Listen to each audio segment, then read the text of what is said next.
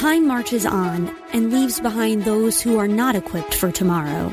We cannot predict what will happen in the future, but we at Regent University aim to prepare you for it. With world class professors and over 150 programs, the opportunities to find success in your field are many. So don't let tomorrow pass you by. The journey to your brightest future begins here. Visit regent.edu slash learn more. The following program was pre recorded, and the views expressed do not necessarily represent those of this station or its management.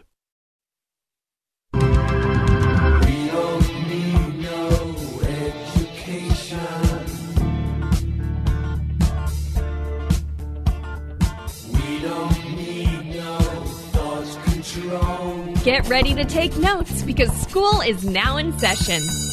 Tackling the biggest issues in education, this is Education America. Save the classroom, save the country. Here are your hosts, Headmaster Rebecca Hagstrom and co host Abigail Johnson.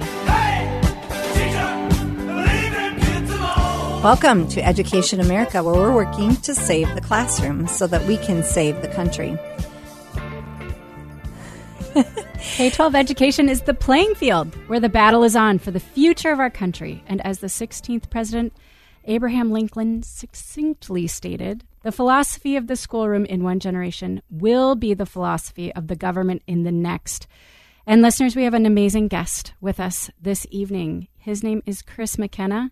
A lot of us talk about doing all sorts of things. Chris is actually doing these things. He is the uh, the organizational lead of a, a group called um, Protect Young Eyes. And so on our show, we have been talking quite a bit about the effects of media, particularly on young brains, and what can we do as parents. And we thought it would be incredibly valuable for you all to hear from someone who's on the ground providing great tools for parents. And so, Chris, thank you so much for joining us this evening. Yeah, my pleasure. Happy to be joining you here from the Grand Rapids, Michigan area. So. Oh, I have a son in northern Michigan, so it's beautiful country, Beautiful. isn't it? It Mhm, is. It mhm. is. Well, we are excited to have you join us. And as we spoke before the show began, um, we were actually introduced to you by one of our own parents at the school that I run, and Abigail serves as the admissions director at, which is Liberty Classical Academy in White Bear Lake in Hugo, Minnesota. And she was very excited about some of the podcasts that we've been doing on the topic of the dangers of social media, screen use, and what have you. And she was very excited to share about you and your organization with us and, and encouraged us to contact you. So we're glad that we were able to have you join us today on the show and uh, help some of our listeners get introduced to your website and all the hard work that you're putting forth to protect young eyes. Yeah, thank you. There's a lot to cover. It changes so quickly, and I think that's one of the burdens and anxieties that parents feel. Where just as soon as, okay, I feel like I understand Snapchat. I don't love it, but I at least understand it.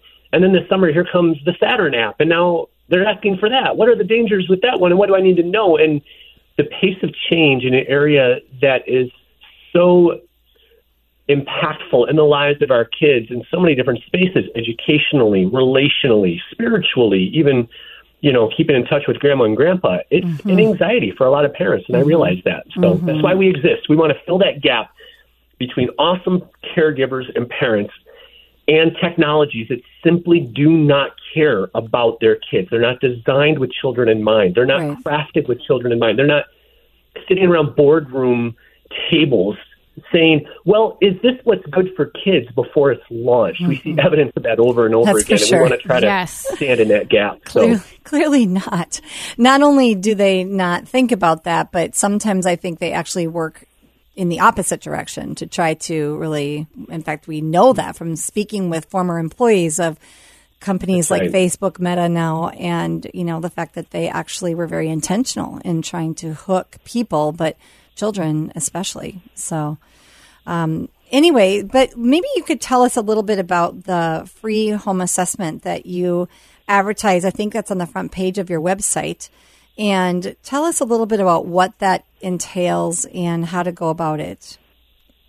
sure. So, if anyone were to come and visit any of our digital spaces, but protectyoungeyes.com. We're also very active on social media. I even think that's maybe where that mom who sent me your way may know us through our Instagram page, which is mm. very active. But the very top part of our website there in the header section is take a internet quiz, like a safe internet home quiz, 10 questions about your home that you can just go through as a family. Mm-hmm. And it goes through different layers. We talk about different layers of protection. There's not just one layer or one approach that protects kids in the digital age because there are so many different doorways that exist, different devices, different places where kids can get online. So we have to use multiple layers. So just it goes through 10 questions talking about things as practical as the router or the software that's in your home or the types of devices that exist. Hmm. Those are more the practical kinds of questions. And there's mm-hmm. the relational questions around what have you talked about? Do your children know what pornography is and how to identify it and what to do when they see it? Or if they have a friend who is engaging in certain behaviors, right? So it just, we tend to categorize most of our tips and solutions into two 50,000 foot buckets of their either technical solutions or their relational solutions. And we're constantly encouraging parents, caregivers, grandparents to use both sides of it. Both sides are absolutely necessary, and that quiz helps break that down into 10 just kind of yes or no questions. And it's not like at the end you get a score, not like in school. If you get 9 mm-hmm. out of 10, that means that you are an A student, you got 90%. Mm-hmm. You know, there's no such thing as an internet safe home. There are mm-hmm. internet safer homes Mm-hmm. But there's no such thing as an internet safe home. And we just simply want it to be a compass that is pointing a home toward, yep, we are internet safer, or we have some opportunities to go, you know, in a direction that does make our home a bit safer. Mm-hmm. So that's mm-hmm. why it's there, just as a first step. Just anyone can download it. So. Yeah, that's great. And you know, when you say even about the router, I I would have had no idea that that even question, a question about the router would have anything to do with internet safety. Mm-hmm. So it's very interesting. Oh that, my goodness! Yes. Yeah, yeah. Maybe could you expand on that a little bit? Absolutely, especially for any parents or caregivers who have younger children. So the primary risk when it comes to technology with younger children, let's say, you know, infant to third, fourth, fifth grade, mm-hmm. it's not so much the intentionality as it is the accidental exposures to content. Mm-hmm. And then what happens is those accidental exposures, because of the way in which technology is so visually and neurologically compel, you know, compelling, mm-hmm. is it weaponizes weaponizes things about kids that we love about kids, like their curiosity or mm-hmm. one of the things that kids just have because of developmentally where they are is they have very low impulse control. Why? Yeah. Because the neocortex in their brain isn't there to provide brakes to the things they're feeling and thinking about in that limbic system. So feelings and that sort of curiosity are driving their decisions. And technology weaponizes those beautiful attributes of children about mm-hmm. their curiosity and about their impulsivity, and they just do stuff, right? And so I use that as context for what you asked, which was a very technical question. The reason the router is so important is because it prevents some of those technical weaponizations from ever entering the home in the first place. Hmm. Right? Because most children don't have mobile devices that like work on a tower. Most of the things that children use are Wi-Fi dependent, like Chromebooks or smart TVs or Kindles or tablets. These are devices that get their internet access from the home network, the mm-hmm. Wi Fi, which is a doorway then to the World Wide Web. If you have a router, like the Gryphon router, which we recommend that I use in my home, mm-hmm. I've tested a bunch of different routers. If you have a router, that is the guard standing at the doorway who is always hand on the knob saying yes or no websites you can or can't hmm. come in. And so you you know, you create a, an internet safer home by having a router that has filters on it so that the filth can't enter your home in the first place. Or if a child who has a curiosity about a term, a word that they heard from a friend on the school bus, when they go home and search for that word, that guard at the doorway isn't going to allow answers in that could harm that child in the first place, right? Mm-hmm. So the I joke with parents, and we do hundreds of presentations all over the country Your router is the most important device, digital device in your home. When you get home, hug it. Hug your router. If you have young children, because we never think about it. It's that thing that sits behind the couch that collects dust, and you only think about it when it slows down your internet. But the rest of the time, it is still performing a highly valuable process for most families. Hmm. That is really insightful. I had I had no idea. Um, you know, obviously, I have internet at my house. Um, thankfully, my children are grown now, but I'm sure there were some of these issues that um, I wasn't even aware of back when you know we had our kids at home. And I think, my goodness, if we had only known that that was either you know allowing, I'm sure, things into our home that I wasn't even aware of.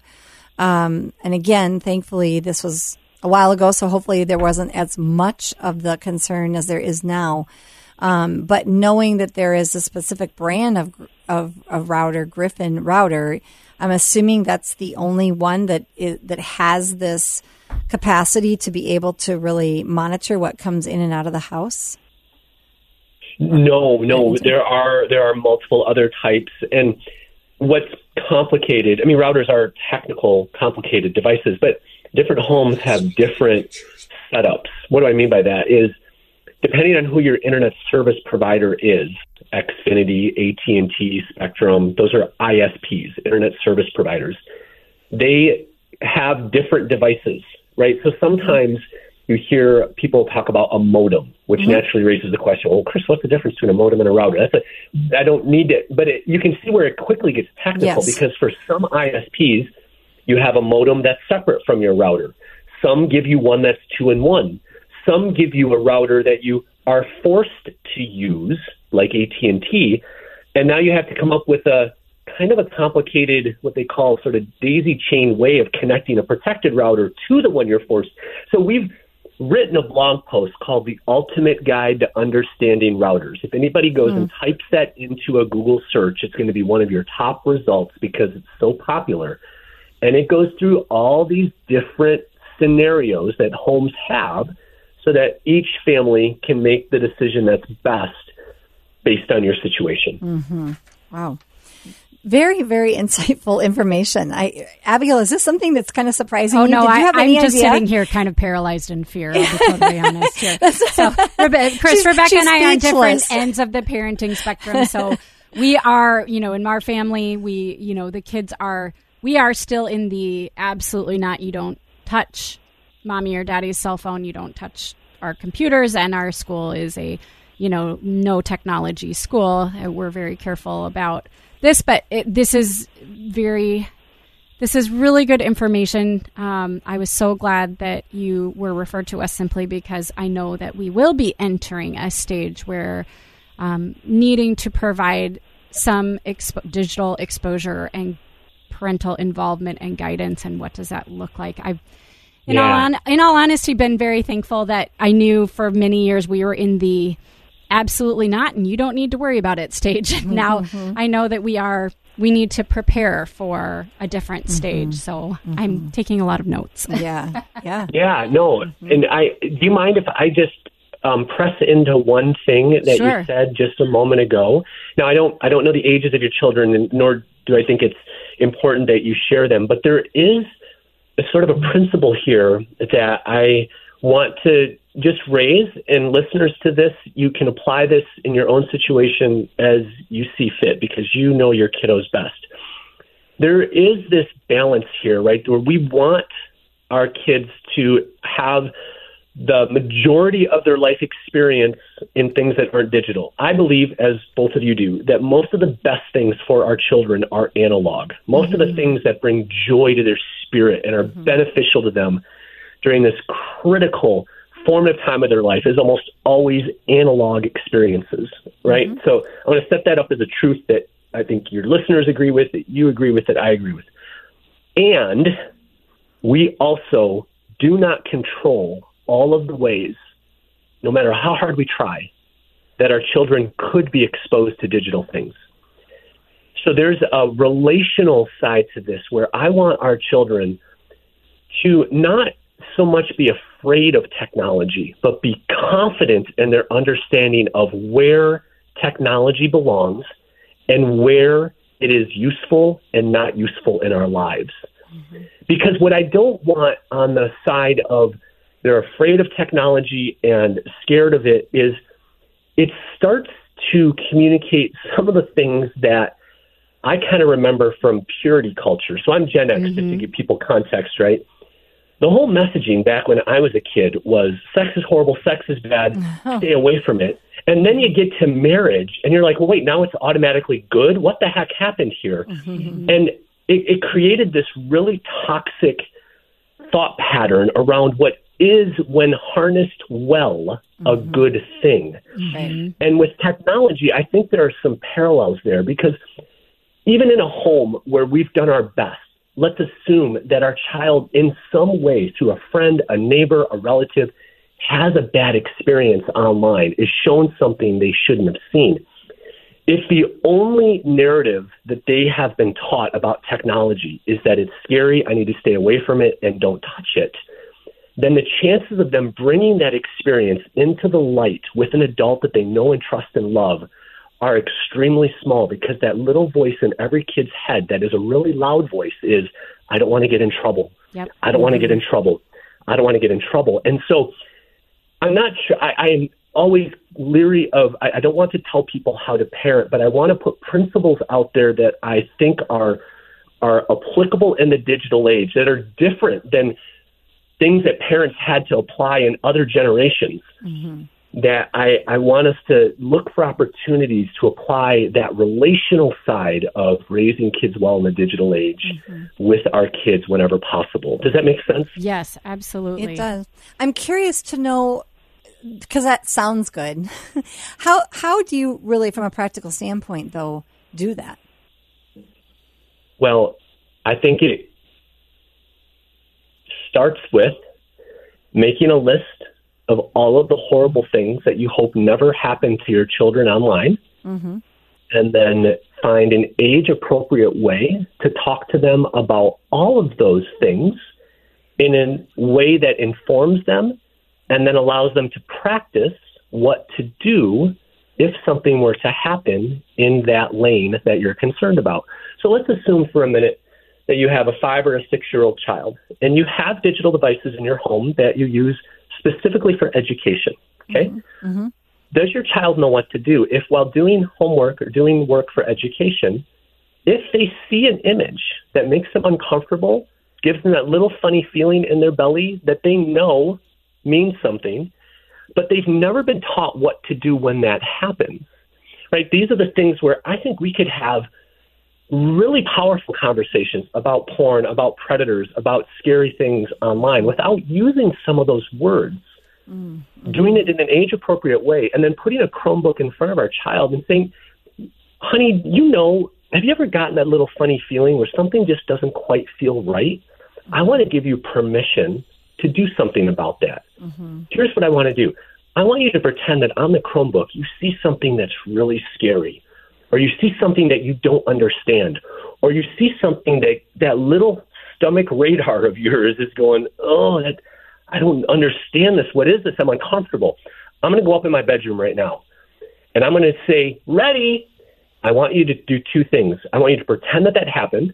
I want you to close, cover the Chromebook, because we teach kids put it down and tell someone. This is your put it down. And then I want you to walk up the steps. I want you to knock on my door and I want you to say, Mom, I saw something on the Chromebook that scared me and that I don't understand. Can we talk about it? Mm-hmm. Right? Because if they don't practice it, these little mm-hmm. brains that don't think abstractly, everything yeah. to them is tangible and tactical during this developmental phase. So if we just say to them, hey, if you see something scary on the internet, come and tell me that is not enough to compel a kid to come and tell you. Mm-hmm. We have to practice. So this is one of many ways in which I think we can take something that seems kind of scary to us as parents, break it down into bite-sized, age-appropriate chunks, practice it in a way they know what to do, and now we've given them a tool. And, and, and whether it comes from a friend or they know what to do, and we remind them of that scenario, that practice, that the steps that whether you just put it down and tell someone or something else, about once a quarter, once every six months, whenever you remember, you go through that again. Because what we say to parents if your kids aren't finishing your sentences or rolling their eyes when you ask them, do they know what to do in these sorts of situations, then you're not saying it enough. Mm-hmm, mm-hmm. Repetition so is key. Mm-hmm. Some ways, just to answer your question. Yeah, so. yeah. No, that's a great idea.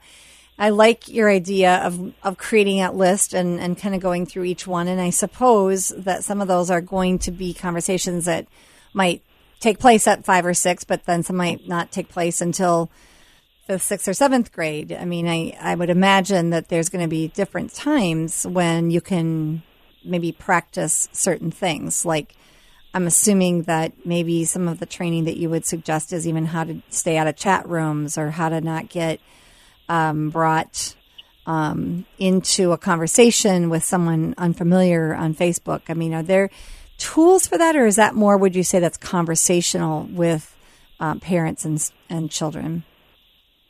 That is definitely the latter, uh, mm-hmm. uh, conversational, and you know, there's a balance. You don't want to. There, there's a, a, spot, a tipping point where you talk about too many things, you know, and they're not mm-hmm. ready for all of that. So right. it's it's drips. We talk about digital drips. And you do it during times when you know your child is generally receptive and more open to these kinds of conversations, which mm-hmm. is usually car time, meal time, together time, or bedtime. Whatever those are in your home, these are mm-hmm. moments where you generally have greater opportunity, greater openness to have these kinds of conversations. The one there that maybe, well, what's together time? It's, for example, there are some families who have come to me and said, you know, while I'm making dinner, my kids just are always hanging out with me in the kitchen. And I found that to be a time where I have more rich conversations with my children. I'm not even really looking at them. I'm like stirring stuff and cooking something and we're just chatting and that is when I get the best information out of my kids. Mm-hmm. For me, for my sons, I, my sons are in sixth, seventh, and eighth grade.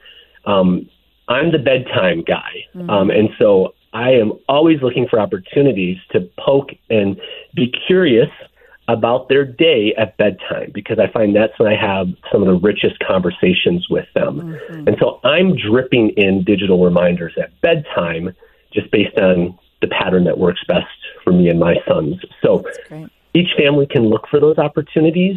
The how isn't um, as important as the the what mm-hmm. the do it. Mm-hmm. you, you, know, mm-hmm. but you, you got to you know everybody you know your kids best, and you just look for those opportunities. Mm-hmm. mm-hmm. I I hear the youth minister coming out in you. I can definitely tell that was your background. I love it. The communication, you know, between parents and children, it's so important. And clearly that's something that was a gift of yours. And I'm glad that you're sharing that because I don't think having a conversation like that really occurs to most parents. They're just thinking, well, I'm going to cook the dinner. And they might be thinking about asking about their day or something like that. But um, to be that intentional with these sorts of questions is so, um, I mean, it's, it's, it's really a great idea and it's not something that I think most parents think of. And today I think it's really important. So, um, great, great suggestions to be having these conversations. Well, and to be, I mean, just as you said, Chris, you know, you grew up at a time where it was, it was just, just don't do it.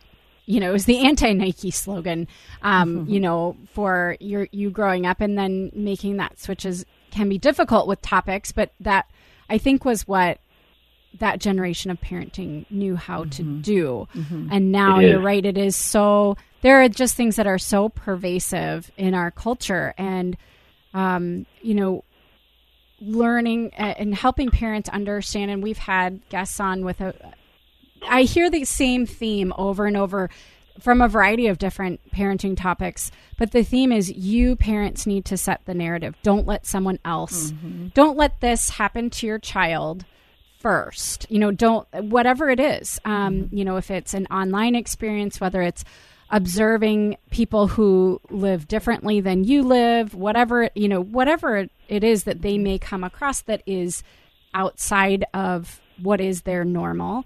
Um, you know that we as parents, and I think that is the the stretching point, mm-hmm. if I want to call it that, for parents in this mm-hmm. day and age, is realizing, oh, I need to talk about this long mm-hmm. before it becomes an issue in my child's mm-hmm. life.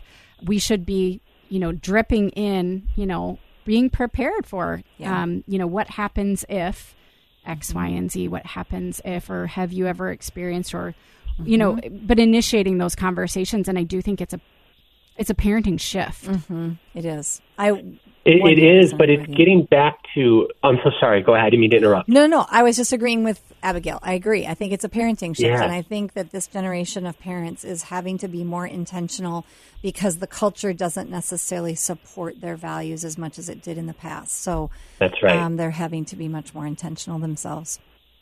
Yeah, and it's there's nothing new under the sun, right? That's we, we read that in Ecclesiastes. There's nothing new. We've all Yes. it's all already been out there, but what we're talking about here is not a new idea, and it mm-hmm. comes from what I've observed. Even if I could share this, even in Scripture, right? I mean, if you go mm-hmm. back to a time when the Hebrews were surrounded by a culture that was nothing like theirs as they're exiting Egypt and wandering around in the desert, they're asking, okay, Moses, how do we teach our kids about God?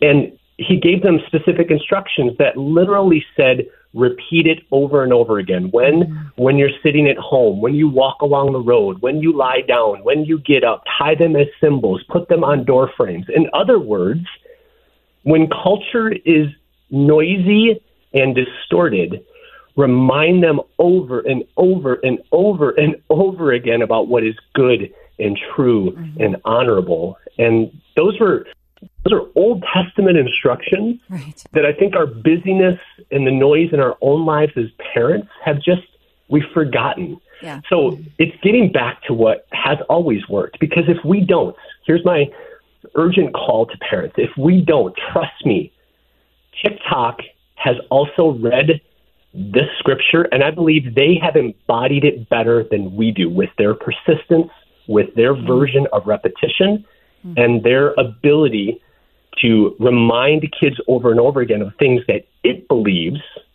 mm-hmm. and its worldview, and we need to be more persistent and more consistent. So there's a little bit of my my urgent. We can do this. That is a that is a dark thought, but it is absolutely one hundred percent right on. Yep. And um, we we are down to the last you know thirty seconds of the show here. Um, I'd like to direct people to your website. And is there anything else that you'd like to just add here in just the last twenty seconds or so? Sure. Yeah. Please come and visit us. Um, if you uh, visit us on on Instagram or you know one of the spots we're sending parents is uh, a, a, a new community based tool where you can find like minded parents to talk about these issues with. Um, table.protectyoungeyes.com. It's called the table. I want parents to come to the table to have conversations about these difficult issues. And there's downloads, there's webinars you can attend. It's a, a closed community of just protect young eyes folks so that we can talk about this tough stuff. So come visit us there. Absolutely. And everyone, please go to their Instagram page. It's just go, it's in the search box, Protect Young Eyes. You're going to see a whole bunch of posts that will apply to you as a parent. Go check them out. Thanks so much for listening to us. You can listen to this podcast anywhere you listen to podcasts. Check us out on Spotify, Apple, and everything else. Thanks so much. We get it. You're busy. You don't have time to waste on the mainstream media. That's why Salem News Channel is here. We have hosts worth watching, actually discussing the topics that matter. Andrew Wilkow, Dinesh D'Souza, Brandon Tatum, and more. Open debate and free speech you won't find anywhere else. We're not like the other guys. We're Salem News Channel. Watch anytime on any screen for free 24 7 at snc.tv and on Local Now, Channel 525.